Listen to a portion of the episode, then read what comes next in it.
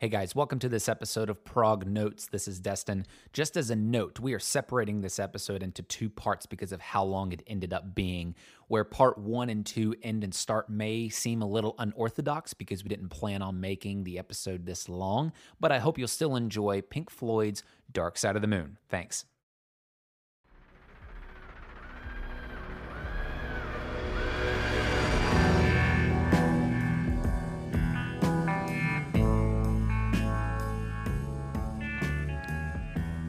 Welcome to Prog Notes, where we bring you reviews of albums from the Progressive Rock Archives. I'm Destin Frost. And I'm the co host, Drew Brown. And today we are listening to the legendary progressive rock album Dark Side of the Moon by Pink Floyd.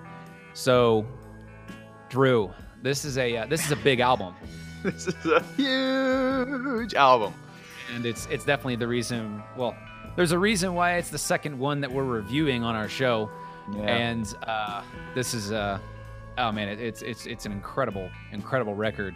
But and we got a lot to talk about this, so we are going to give it justice as much as we can because it is very, it's to, to both of us, it's it's a big album. So we, we hope that everybody else likes it as well. If you haven't heard of this record, if you own the shirt that has the album on it, maybe you'll actually listen to it after listening to this podcast.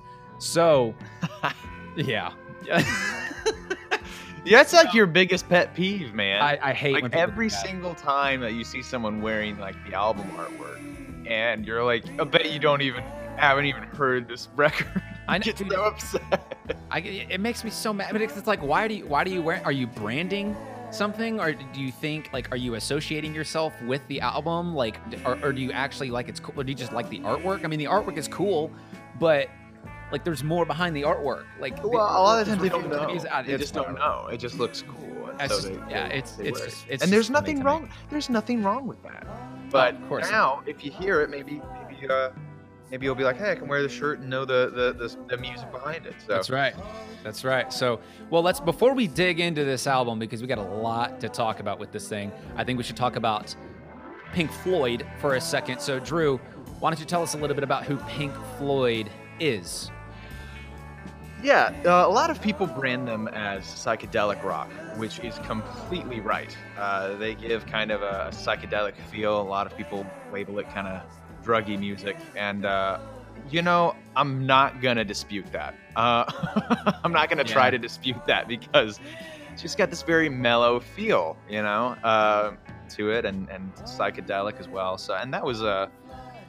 Um, I think a big thing back in the, the late 60s when there was a lot of experimentation going around with that too. I mean, the Beatles were doing it, a lot of British Invasion bands were doing it. And so, um, Yeah. but Pink Floyd kind of took it into the next level as far as just being super, super out there and, Yeah. you know, music that lets you get lost. I think that's a good way to explain it. Yeah. Um, They created But- these just, they, they were really, really good at creating these very luscious soundscapes. Yes. and, and yes. and they really really invited people into this kind of flowy world uh, but all, I mean, eh, for this album at least, but they're you know they they also did a lot of film soundtracks in their early yeah. days, um, and so th- this album was released in 1973, but the band was formed in 1965, so they've had a you know a pretty long career, pretty long career going into this record, and so uh, but they they definitely uh, I think found their blend of songwriting and soundscapes together and combined it perfectly for this record to create something that was truly just phenomenal. absolutely timeless yeah um and i i i, I agree with you i think this was the album that really boosted them into the stratosphere as it were uh as far as popularity goes course. so i mean you know they, they they were fairly popular before this absolutely but this Yeah. was i mean this one has the, the song that everyone knows by them which is money Yep. This album has that on there and uh you know that anyways Yeah. that was that was that was a big um this was a landmark record let's just put it that way Absolutely. Um, Absolutely. So and- so Pink Floyd uh, consists of four members: Roger Waters, who is a vocalist and bassist; David Gilmour, who is uh, primarily the lead vocalist and guitarist. We have Rick or Richard Wright, who is the keyboard and also sang backup vocals, and Nick Mason, who played drums. And um, this, oh man, I, to me, like Pink Floyd is one of the biggest bands to really push boundaries of recording music and and just mm-hmm. like seeking eh, just like new opportunities with technology throughout their time as well as uh, pushing it lyrically they, they were doing they were really different for, in their in their time and and people oh my gosh they're so inspirational now like it just all kinds of you know how do we get the david gilmour guitar sound? Like you know that's that's so right they really yeah. landmarked their sound. They were innovators of sound as as well as songwriting but just insane and incredible creators and innovators of sound and uh, they they paved the way for a lot of other musicians to be able to enter in this new kind of I, I don't know what would you say like psychedelic kind of progressive rock kind of thing yeah. So I, I, think, and that's something to explain too, is like why are reviewing just a psychedelic rock album on a prog notes thing? Um, right. I, I, think it's important to note that, um, you know, it can be argued back and forth, but I would definitely advocate the idea that they are a progressive rock band. Um, a big part of that is because of um, how we mentioned earlier in the first episode um, that we like experimental stuff too. Yeah. Oh, because the, that's the experimentation. What, yeah, that's a lot of what um, you know prog rock was about, and so um, this this band does that, and especially with the idea we also mentioned last time on the first episode with concept albums. Um, this is definitely a concept album, and we'll go into that more later. Absolutely. But uh, yeah. I'll, uh, I just wanted to say that it's important to note that I think that there's legitimate arguments to say that this is a progressive rock album. Oh, of course. And they were that they were a progressive rock band, Absolutely. or at least became it at some point. So yeah, yeah, yeah. This, I mean, I, I think this album has re- it's it's become a cornerstone to 20th century culture and music, and just provided just incredible inspiration to artists in and outside of music. Um, and so it's I think it's. I, I, I mean, me personally, especially for me, I think it's its success really encouraged a lot of musicians to explore more progressive styles of music and I and I think it just raised the bar for studio recording greatly for its time. We'll talk a little bit more about that because this album was recorded in 1972. Uh, and so this album was also recorded at Abbey Road Studios and uh, was on the Billboard charts for a consistent. You want to take a you want to take a guess at this? Do you know this, Drew? Uh, no, it was over 900. I'm gonna guess 937 900, weeks. Over 725 weeks. Oh, my bad. Yeah. Well, well, here let me let me let me rephrase this. Consistent 725, 14 years roughly. Yeah. At, consistently, think, consistently I, on the Billboard charts. I mean, that, that's just. I mean, it came back and like a couple uh, years afterwards, it, it went back on the charts. I think when they redid it and remastered it. But yeah, I mean, well, I know, I know that it was the highest selling album uh, of all time. Yeah, until Michael Jackson's Thriller came along. Yes. So uh, it's it's it's it's it's it's one of the best selling albums of all time. Period. Yeah.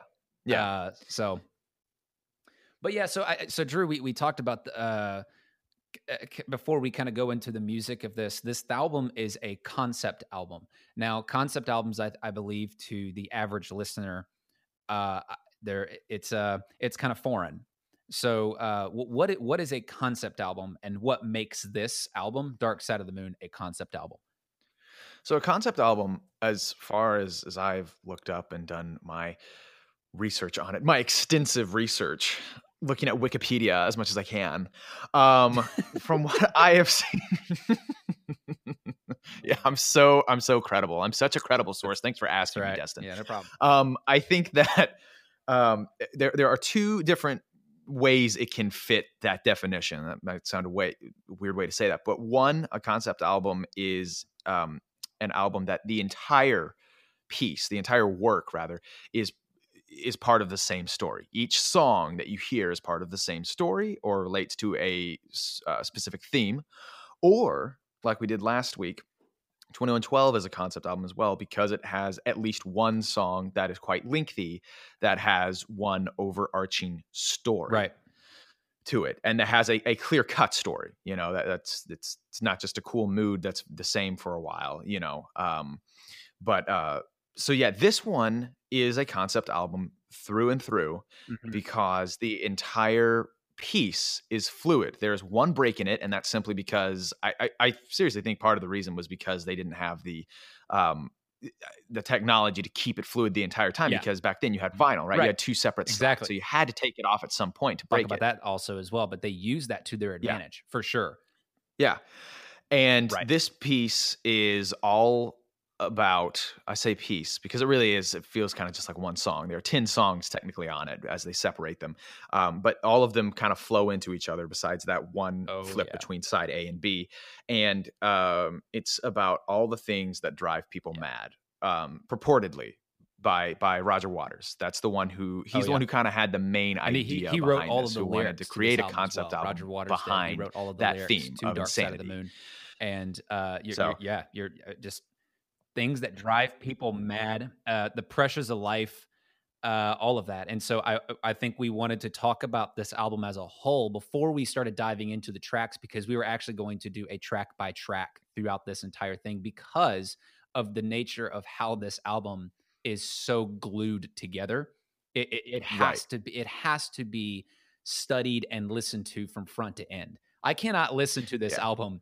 I can't listen to one song off this album. I just can't. I have to listen to like the entire Mhm. thing because it, it it makes sense. Like it's like you're ready for the next song to come up and then just cuts. And you're like, well, what the heck? yeah, it's weird to hear like a radio cut of money. Yeah, You know? uh, yeah, it's kind of It's I mean it's just different. It's just weird because it's so it's so fluid because it goes right into us and them right after Yeah. that. And so it's just weird to kind of hear like cut off. Yep.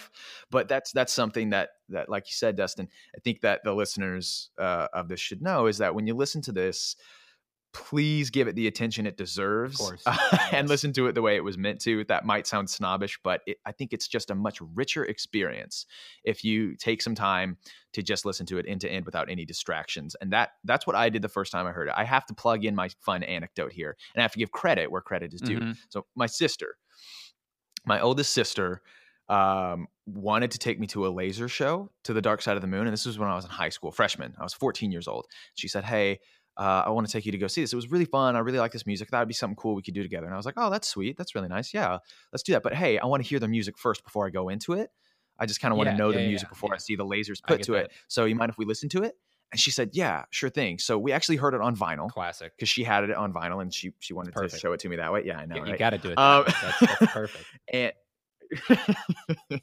yeah so we took a trip back to 1973 we played the album end to end no distractions we both just laid on the floor um, and you know dimmed the lights really quick and just let the music take us away and it was one of those things where i had a super cheesy like line to say after that but when when it ended and the heartbeat was done at the end just like how it starts i I stood up and it was weird. It was like it was coming back into reality. It was coming back into reality from this journey that I had just taken. And I I said, you know, Rachel, for my entire life I had listened to music. And for the first time ever with this Yeah. record, I felt music. I said, I know that sounds really Yeah. cheesy, but that's just how I feel. And she was like, No, that doesn't sound cheesy at all. I get that. Like that's that's this is that kind of album for me too. And I think it is for a lot of people. So I have to I had to share that story because it was such a remarkable moment in my life that I'll never forget because it also kind of was the springboard into a lot of the other music that I explored later in high school, which is a lot of the music that we talk about on the show. Right.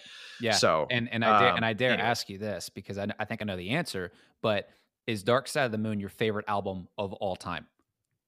it is. Yeah. I don't know. I've told Yes. you, you, you, you set that up Yeah. very well because you know that's my favorite. It's it, this is my favorite record ever. And um, yeah, whenever I take the time to listen to it end to end, it's just, it's breathtaking Yeah. for me. So Yeah. So that's so like like Drew said, you know, this album is about things that drive people mad and the pressures of life. And I think that also really, really relates to why it stood the test of time because it's about life. Um, it's very relatable. It's very relatable to people who are in their 60s. It's very relatable to people who are 14, like Drew was.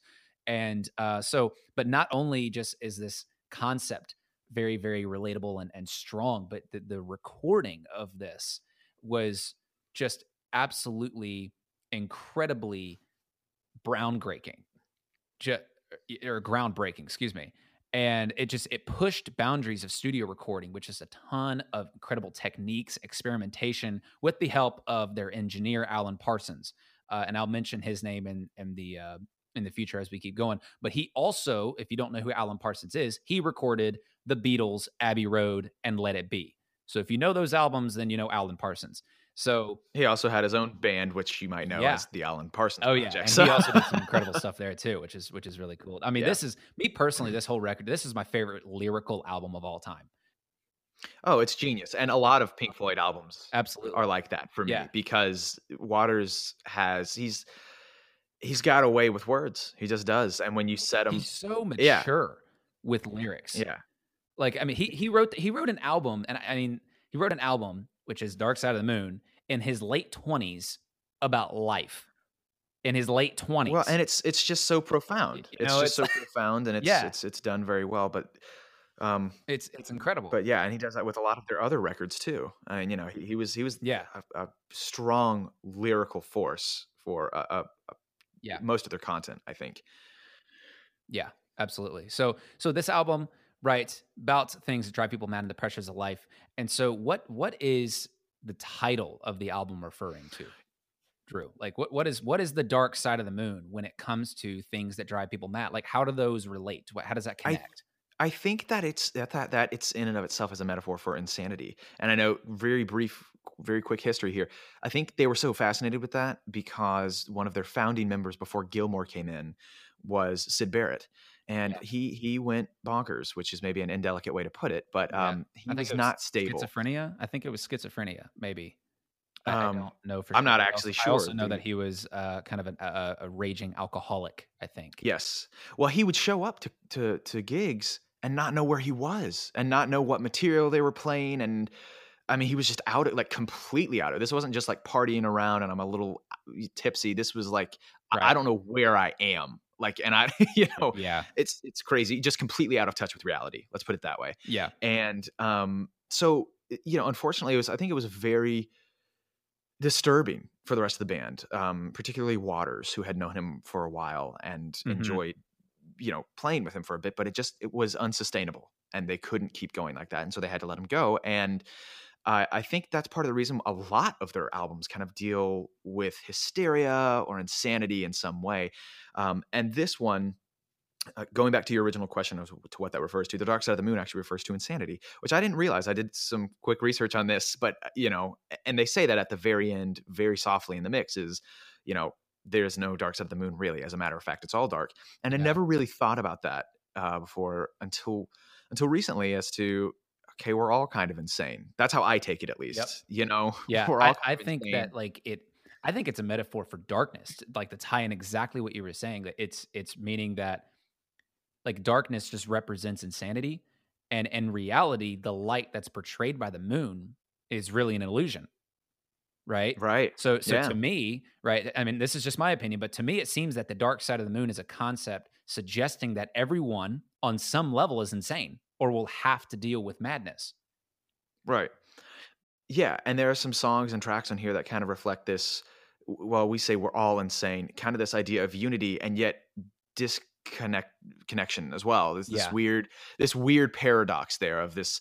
You know, we're all insane, so it's hard for us to reach out and to relate to one another, but we're all kind of in the same boat too, in, mm-hmm. in a mm-hmm. different way, and it's yeah it's this this album has so many layers lyrically philosophically absolutely. metaphysically so. Absolutely. So yeah so like i think a couple of things i got i have before before we dive into this album here i i found out that this was really really cool when it comes to the okay so where they were at in 1973 or 1972 recording this album okay? So there's a couple of things that i found out that were incredible that i thought that were just com- so, just really really cool so the first thing is that this this album, all right, in 1972, it was mixed on a EMI TG console, okay, which is a board, all right, and this was actually the first solid state mixing console by EMI ever. So, which is if you want to look that up, solid state versus tube or any of that anything of that nature, it was just a more stable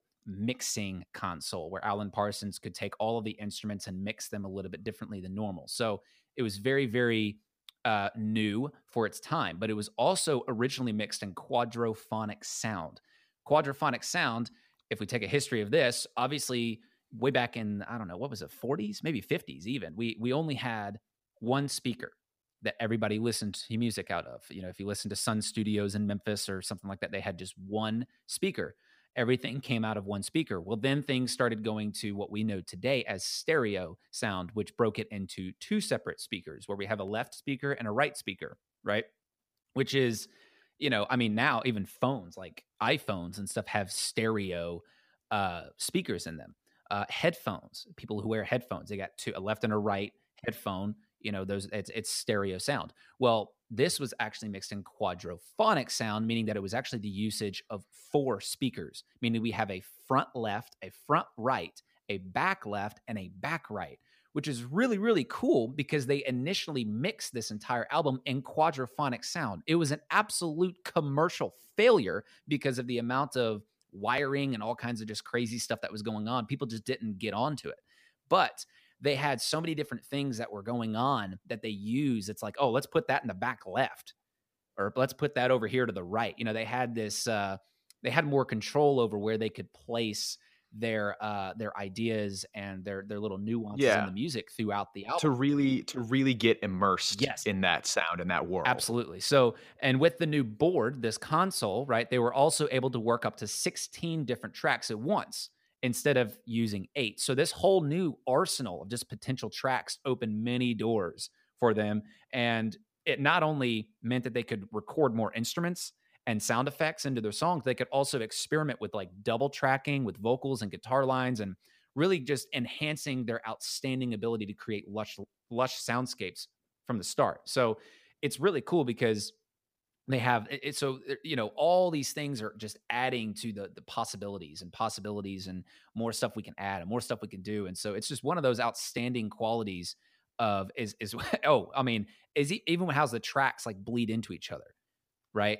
And it was really cool because alan parsons did this a really unconventional way and instead of editing the tracks during the final like mastering process where we're, we're getting the songs ready to be released he he did the edits right onto the master recording by arranging the pieces of this like musical puzzle and splicing tapes together.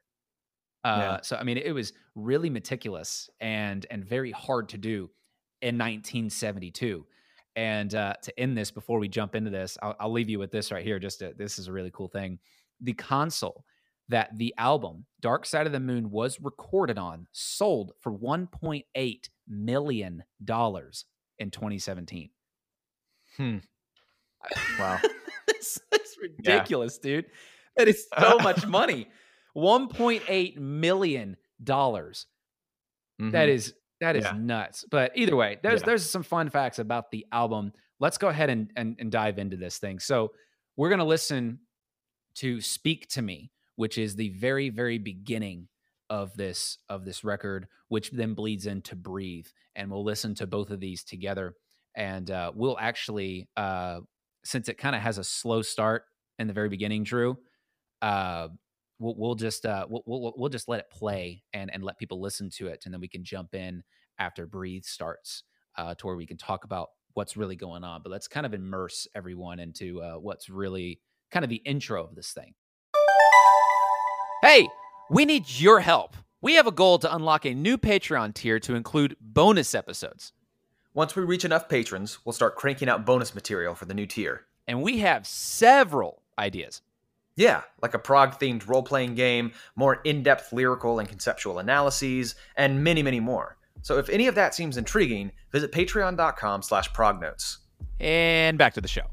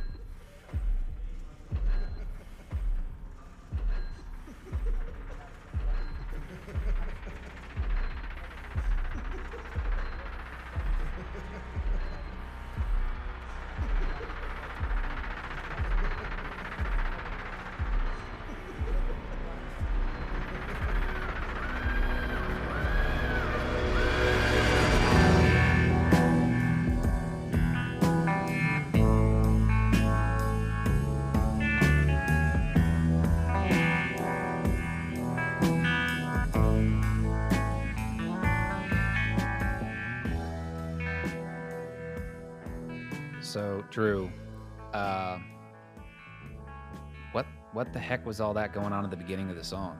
Like, what was?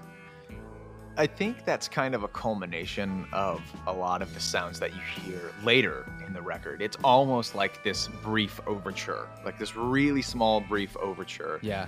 But I love that this record, and you'll hear at the end, spoilers, um, that the heartbeat Yes. begins and ends the album. Again, kind of pertaining to this whole theme of Yeah. life, right? All the stuff that we can relate to that at the beginning and at the end, wherever you are in life, this these are kind of the troubles that that we deal with.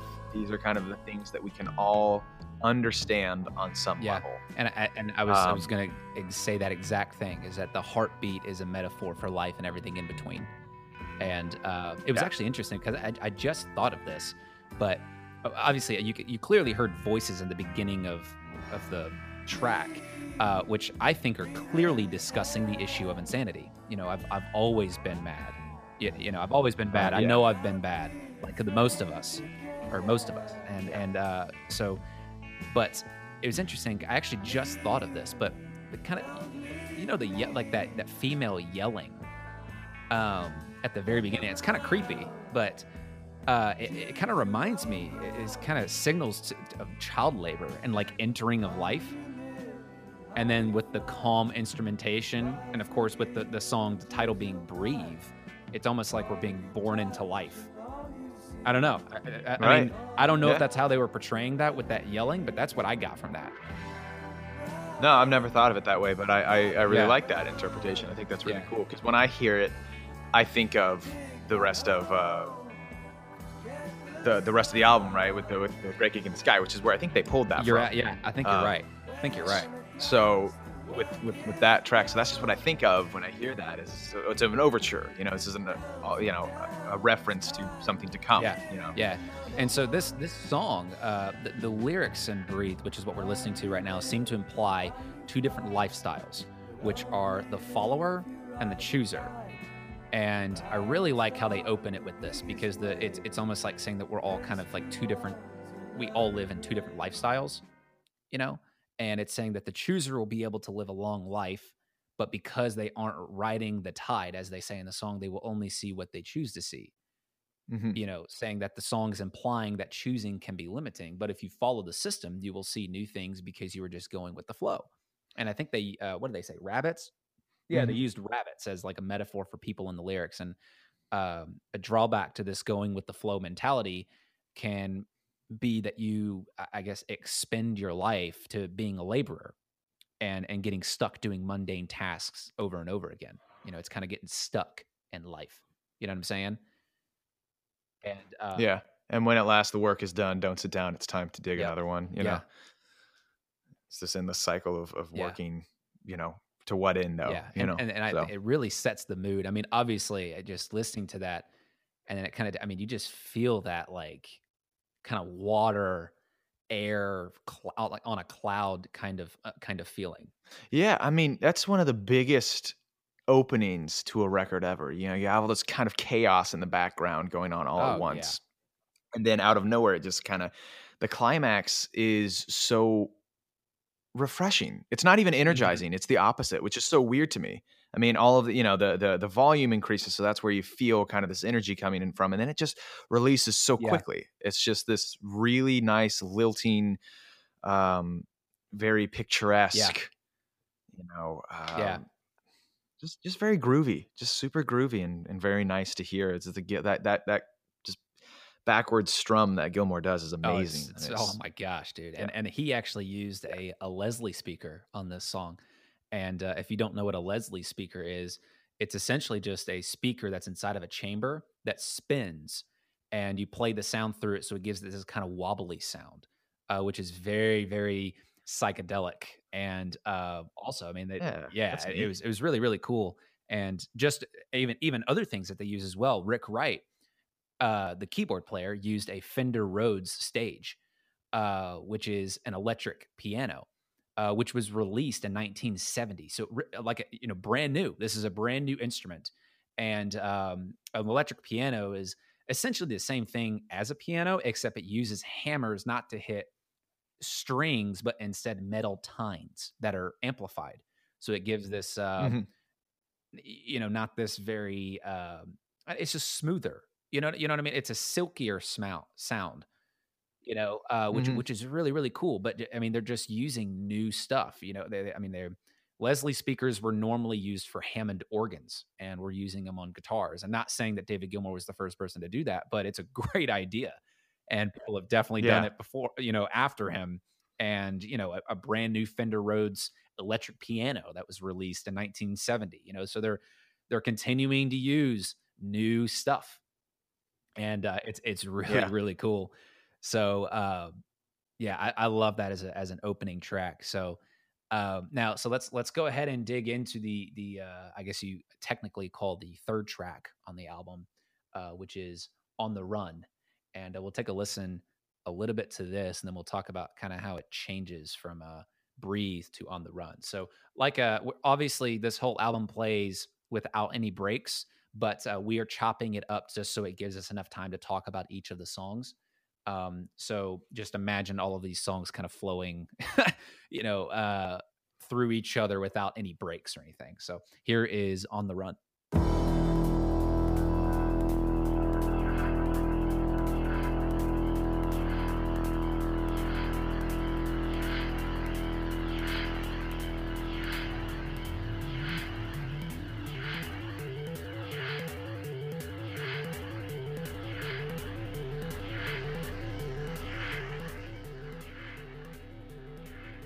You know it's it's cool hearing this uh just that that constant i, I don't know if it's I, I think it's on the hi-hat that Yeah. you know just continuing to go I mean, it's a perfectly named song on the run. Just it kind of gives that feel of you're always moving, Yep. you're all constantly going. Yep. Let's go, let's go, let's go, let's go. And I think that's something that they were trying to really Oh, yeah. emphasize with that is this whole idea of, um, I mean, I think some people interpret this as, as travel, but it could really be anything and it applies to everything. But it's always let's move forward, let's Yep. keep going, let's keep going, let's keep going, let's keep going. And, and this it Um, is certainly. I mean, golly. I mean, just think about like okay, so we just listened to "Breathe," and now we're moving into this like, like dude, like it gives me anxiety. You know what I mean? Like it's It is. It's, a, it's an anxious anxious. It's an anxious, Yeah, anxious it- it's- sound. it's- It's, just weird. Like I have Yeah. to do something. I can't. You know. it's just it seems that like you know this song is just a metaphor or you know like it's just it can be congruent with the person's life but i think a pa- the passage you're absolutely right the passage of time is certainly a key element to this you know the fear of flying Mhm. they, they have intercoms and running footsteps cool cool little sound effects that they threw throughout uh, you know through in the in the song uh but it's kind of creepy Yes, and the breathing. Yep. And the breathing just as, Yeah. as someone's running, as they're always trying to get towards somewhere. And it's really cool how Oh they use all of those effects. And they do that with a lot of their records, but this one I think Yeah. emphasizes it And- more oh, than yeah. any other. There, there's yeah let's let, yeah. let's listen to this little synthesizer because i, I want to talk about this little thing for a second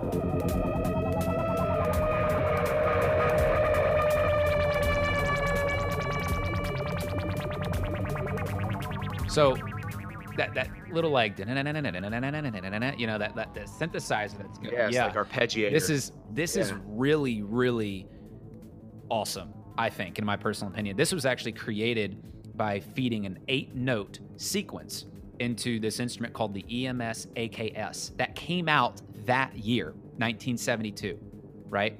So it was basically one of the very first synths with a sequencer. So what a sequencer is is basically you type in eight notes, right? And then what they did is they sped it up and then they added a white noise generator to give that hi-hat sound. Right? So that was super you know, um, I guess you say unique for its time. Uh, it, I mean, it was a very one of the very first yeah. synths with a sequencer, and it's so cool because they kind of mix, they mess around with the knobs and stuff to give it that cool sound. But I think Gilmour was the person who came up with it, and Roger Waters is like, ah, I, we can make that better. and then, you know, he goes in there and, and figures Yeah. it out and, and creates all of those parts. And they they did all kinds of cool. Uh, sections, uh, you know, or just cool little pieces that they added in this. I mean, th- they created guitar parts by dragging a microphone stand on the fretboard, and then they panned it like left and right, and put other synthesizer parts, and made it sound like some kind of vehicle was passing by, giving it like this Doppler effect and running footsteps. It's just it's super Right. experimental. It really it's really cool, but uh, Yeah. it's um, it doesn't have any lyrics besides the kind of the, the laughing in the background and all of that stuff. But it's just Yeah, and there's a guy saying something, and and they do that. They he he peppers that throughout the album. Just um, people's. I think he did for yeah for this entire record. He just he asked these kind of basic questions to a lot of people. When was the time you were? When was the last time you were violent? When was Yeah. the last time? Uh, where do you think about insanity? You know these types of questions, and um, he just took a lot of people's different Yeah. answers to that and stuck them on the album. And I think. Uh, yeah, he does that throughout the album. But yeah, the only other talking in there, or you know, um, intelligent speech. Let's put it that way. Was uh, live today, go That's tomorrow. You know. Uh, and then That's me, yeah. That that just really And- daunting laugh is just yeah, It's it's it's crazy. Yeah, it's, yeah, it's really creepy, man. It's but creepy. I think they did a really really good job. Obviously, speaking to the you know the the passage of time and and the- and, and the anxiety that comes with uh, possibly fear of flying. I think that's actually a quote from Roger Waters is that they that he hated flying, like hated flying, had a massive fear of flying. yeah, I think I read that massive fear of too. Flying in airports, but even without just the travel aspect of it, this certainly just talks about a lot of stress. Like it's it, you know it's Yeah, and constantly having to move yep, forward and kind get of galloping hi you hats know? and you know it Mhm. has that really kind of like Yeah. let's go, let's go, let's go, let's keep moving forward kind of thing. Uh, Yeah, and well, and like you said, I guess this is a good uh, transition into the next song because you mentioned that this also you can kind of hear this passage of time, but then the next song is uh, appropriately right. labeled time. Uh, so that's the fourth track on the record. yep, let's go Um, ahead and take a listen to this because I know we got a interesting, interesting sounds here.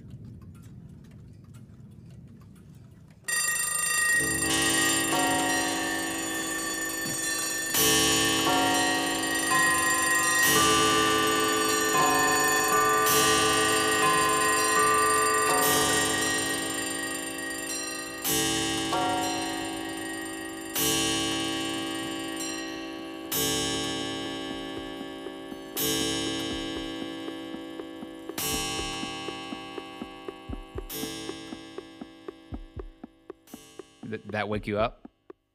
Yeah, that that is something that I actually have to like brace myself for every single time I hear this song. I do, I do. I have to, and I'm like, oh, it's time. It's the beginning of time. It's after oh, yeah. on the run. Let me turn down the speakers just a bit. Yep, we're Just do, a we're gonna do it tiny bit. We're gonna do it again. We're gonna play it in the background again while we talk All right. about this because it's just, it's, it's just so like Why are you doing it? Oh man, it's just it's so I, I I love this because I wanted to play this again because it, it really is really really cool because at the end of on the run it kind of has this crash and you know that the anxiety and the stress are underlying themes and it's almost like the clocks have this jarring effect to the listener. You know, Uh, it's, yeah, it's, almost, not it's- almost like it does. It absolutely. Oh yeah. does. What I love about it though is that these clocks, it's like uh, now that this may be totally uh, Uh, you know just my opinion, but it, it could mean that the song is really kind of metaphorically waking people up that are not living their lives. Almost as like after the stress of the day, you wake up to the same alarm clock that springs you awake. You know what I mean? Right. It's, it's kind of like, okay, the day's going, the day's going, the day's going, and then it ends, and then boom, these clocks hit, and it's like, oh my, like wakes you back up again. And I I think that's that's very very relatable to a lot of people. Where it's like, you know, we have a long day, we have a long day of work, where we get home at eight o'clock, we go, we take a shower, we go to sleep, and then we wake up at six o'clock in the morning, and we're just tired. We don't want to get up, and it's just these jarring clocks that just spring you awake. And I think that is just so cool how they use those two uh, transitions into each other. Really, really cool. Well, I think this is also a super unique song because it has a lot of different sections. So it starts with the end of the last one, which is an, almost like a plane crash, right? This Yeah. and you hear it just in the distance. It's way far off. It's miles and miles away. You hear this kind of explosion of a crash or something, very soft, and then you hear kind of almost this nothingness, and you hear kind of these clocks starting to tick just very softly in the background, and then it just gets abrupt. And that in and of itself is already a lot. And then it goes into this part with a lot of those rototoms being Yep. played in the background by Nick Mason, and just these very long chords, right? Eh, By by bass and and guitar.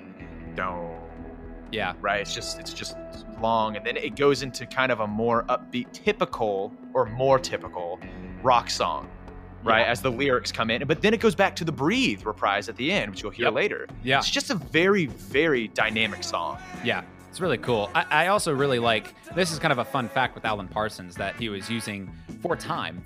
It was really cool.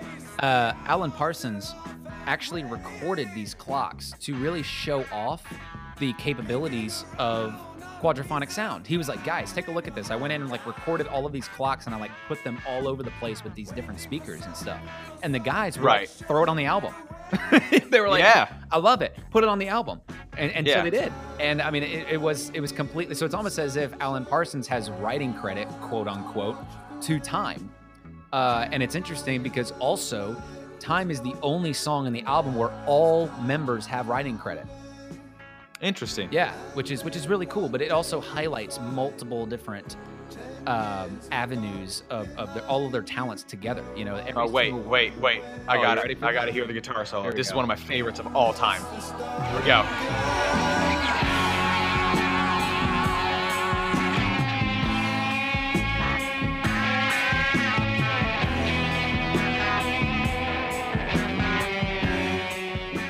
yeah, it's it's phenomenal.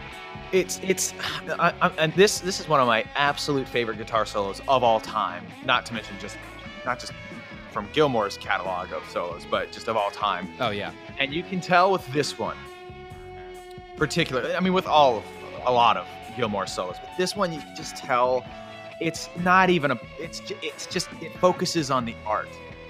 My my dad likes to say the dark side of the moon was what was like the the mathematical concept of pi. It was always there. Someone just had to discover it. Someone just had to figure it out first. Yeah. But it was there. Like that had you know ever since time began. You know the ratio between you know the the well now I'm going to sound really stupid, but uh, the ratio between I think the the circumference, um, the radius, right? I, I lost yeah. you after you said circumference. The ratio between the circumference and the radius is always going to be the same, no matter what. And um, it was always there. You know this, and and this he likes to say is kind of like that. This was this was an art that was just found, and that's how I feel about this solo. Like Gilmour is just a tool, a physical tool to put this massively beautiful piece of artwork out into the world. And that's me getting way too out there, but it's just such a beautiful piece. It's it's phenomenal. I Um, mean, there's no doubt that anybody, it's it's a phenomenal solo. Yeah. It's it's incredible. And so Well, and I love I love that his voice is kind of more aggressive here. He's kind of yelling these lyrics. yeah, I also think And then it kind of gets to, to Richard Wright, who gives you a lament, right? This kind of softer, melancholy feel. yeah Every year is getting shorter. You know, Yeah. kind of this.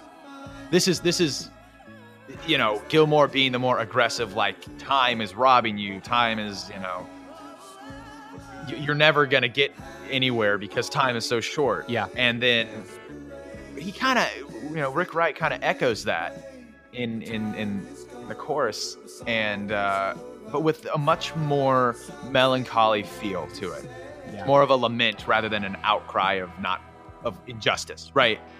yeah yeah. It's I, I really like I really like Rick Wright singing on this song, and and because he doesn't sing lead very often in Pink Floyd stuff, and I just I, I love that he uh, takes that takes that chorus there, and it's actually the only it's actually the last time that he sings lead vocals on a Pink Floyd song until like the 90s on a record.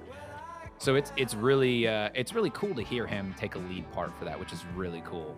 I, I, love it. I love it. But so th- this song is obviously like like we were discussing. It's it's time. The song's about wasting your life doing nothing, wasting your life doing boring things. You know, a, a lot of people miss the opportunity to live their lives to the fullest, um, which is, I mean, very relatable. uh, uh, You know, and so it's. I think the first verse kind of talks about wasting your youth, but then the second verse kind of discusses this person who's kind of woken up and now looking to catch up with their life or his or her life or lost time. You, you know what I mean?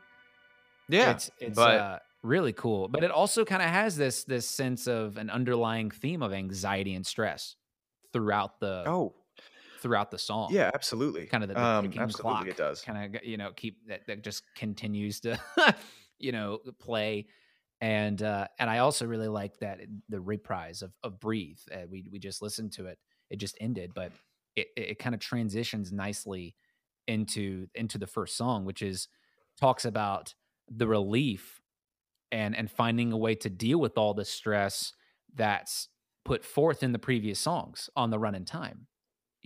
You know, Right. And and I think it's and I- I'm gonna I'm gonna take a kind of a hard uh, uh well I don't know I may be out in left field with this one, but I think the two methods of release of relief, excuse me, that are specifically discussed are home, which is obviously it's you know the line says home, home again, I'd like to be here when I can, but then also Right. religion with the lines the tolling of the iron bells calls the faithful to their knees and hear the softly spoken magic spells.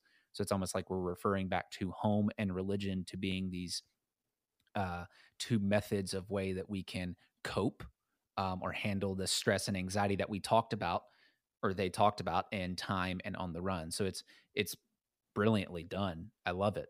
Uh, that transition is so cool. I, I love it. Oh man, we're almost halfway through. Yep. We're all. So that's that was time, and no doubt. Oh my gosh, dude, it's just it's so good. It's it's probably that's one of my favorites. Kind of, and I mean, I can't really say songs because I think the whole thing is one song, but I can kind of divide these into chapters, you know. And I, I think that's like one Yeah. of the the cooler. Just it, just it's so much. There's a lot of emotion behind that because I, I mean, for them being in their late twenties, I think they were kind of feeling that way. Out of out of all of the mm-hmm. songs that where they were talking that all of the topics that they talk about in in this album i think time is the one that's most relatable to pink floyd at the time when they recorded it. And i think you can hear that in in the in that song for sure. So moving in from there now we end up to the great gig in the sky uh which is we'll, we'll listen to rick wright and his geniusness here his, his geniusness how do you how do you like do you like that word drew That's that's uh, I, I do Like like, that? that. Thanks Yeah. for thanks for introducing that into the vernacular. Yeah, I, I yeah, appreciate I that. mean- I'm gonna start saying Yeah, geniuses, gen- geniusness now. geniusness. Geniusness. We're gonna have to. All right, here we go.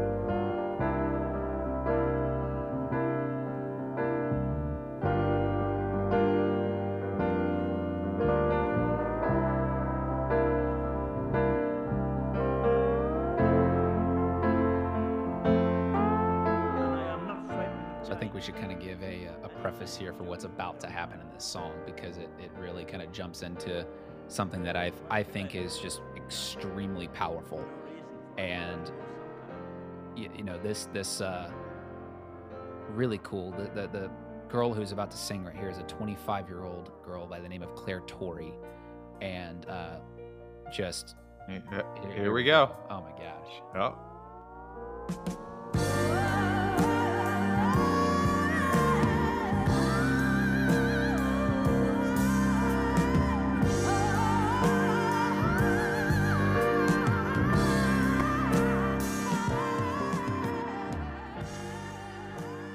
So, with with the context that this is being that- that's been given and the voices that go on the very beginning of this, it's it's clearly talking about the idea of death, um, frightened of of dying, and um, Well, it's such an it's such an interesting title for a song. This is the great gig in the yeah, sky. like, what does that even mean? I, I don't know. Just like simple terms like breathe and time, and later you'll hear money. These are basic one-word things that we all understand. But instead of saying death or dying or anything Yeah. like that, you're dying. What? Yeah, You're.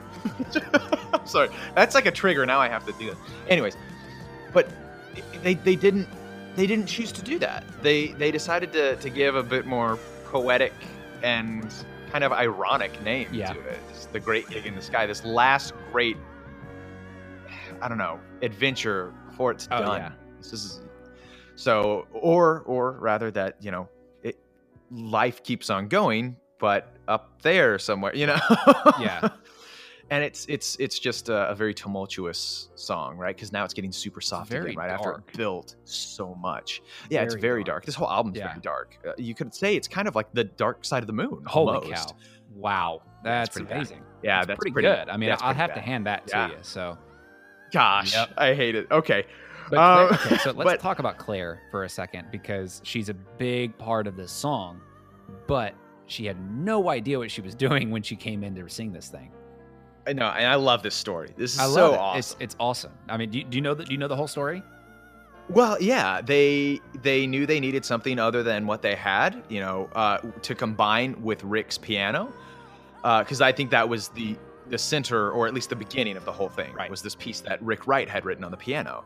And we're like, well, we need something to go with that, but uh, we don't really know. And they they brought her in. I think Roger Waters actually grew up near her, um, and they knew she was a singer. It was it was a, it was an acquaintance, and so they said, "Hey, come in and listen to this piece that Rick has already written, and we just need you to sing, free form it, right?" And I'm pretty sure, correct me if I'm wrong, Destin, Mhm. but I'm pretty sure she was a jazz singer. She, I mean, she- this was not totally foreign terrain for her. I, I have no idea. The only thing I do know, and this is actually from an interview that I saw with Clare, um, she had no idea who Pink Floyd was.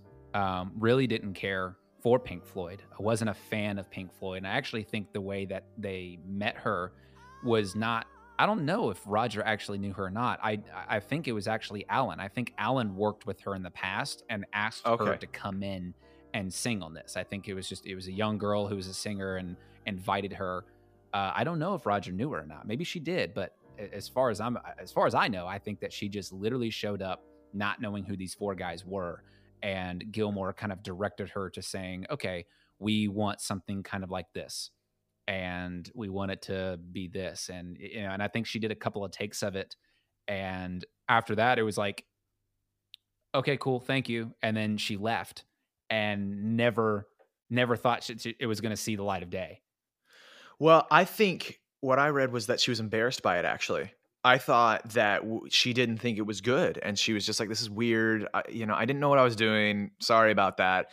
And they said, uh, "No, this is amazing, and we're keeping that." And it was one take. It was one take. I'm pretty sure. Yeah, They just she freeformed it completely. They didn't ask her to do it again. She felt weird and she didn't like it. But I'm pretty sure on the other side of the booth, they heard it and they thought it was fantastic. And they said, "We're keeping this. It's amazing, and you did great Yeah. work."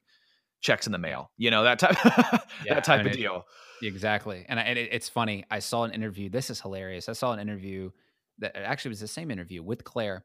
She was, she said that she did not even know that she made it on the album until she walked by a record store and saw Dark Side of the Moon, new Pink Floyd album, and decided to get it and then saw her name in it.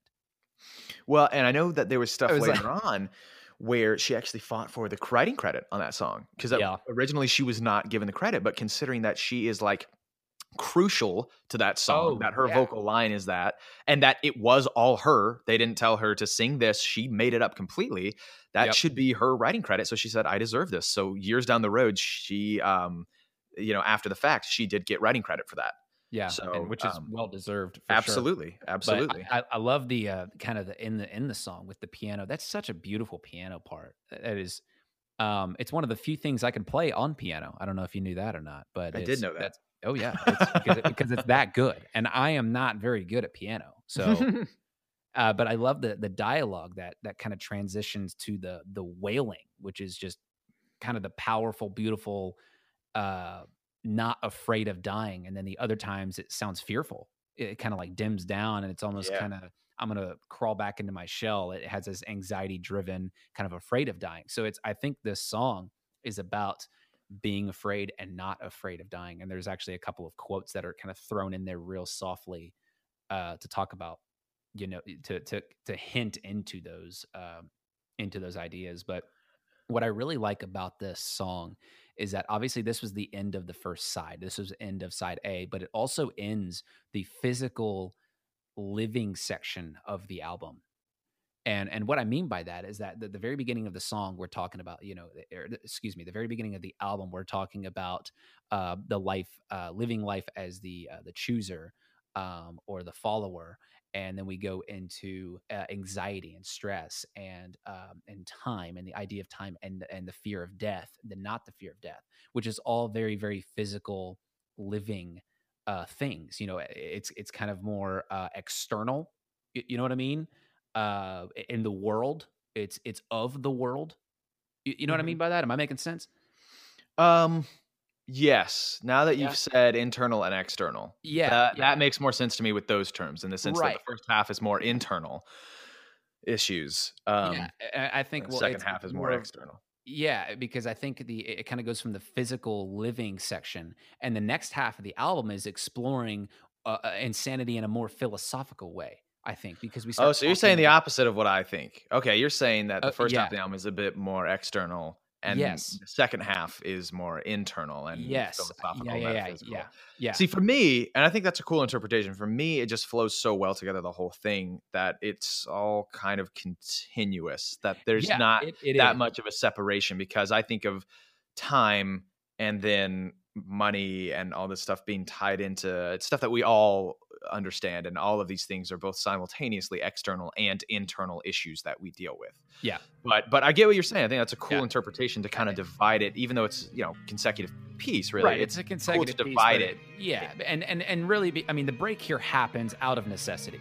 You know, you know because in 1973 records need to be flipped over and so if you were listening to this on a vinyl this is where you would flip the record is right, right. after this song. So and i think they did a really good job using that to their advantage and, and but, rather but, than making it kind of break oddly you, you, know which is which is really but cool. it's so it's so cool that it does have silence and it's a perfect place to stop it because of the beginning of money oh yeah that's absolutely. what's great that's what's great is that yes it was necessity in 1973 but you can listen to it today when you know that things are seamless and think you know what even though it was necessary I could see someone doing this intentionally, even with today's technology. Yes, having this right. pause between death and then suddenly right out of death there's a couple minutes of or seconds of silence and then suddenly boom cash register opens. Yep. You know?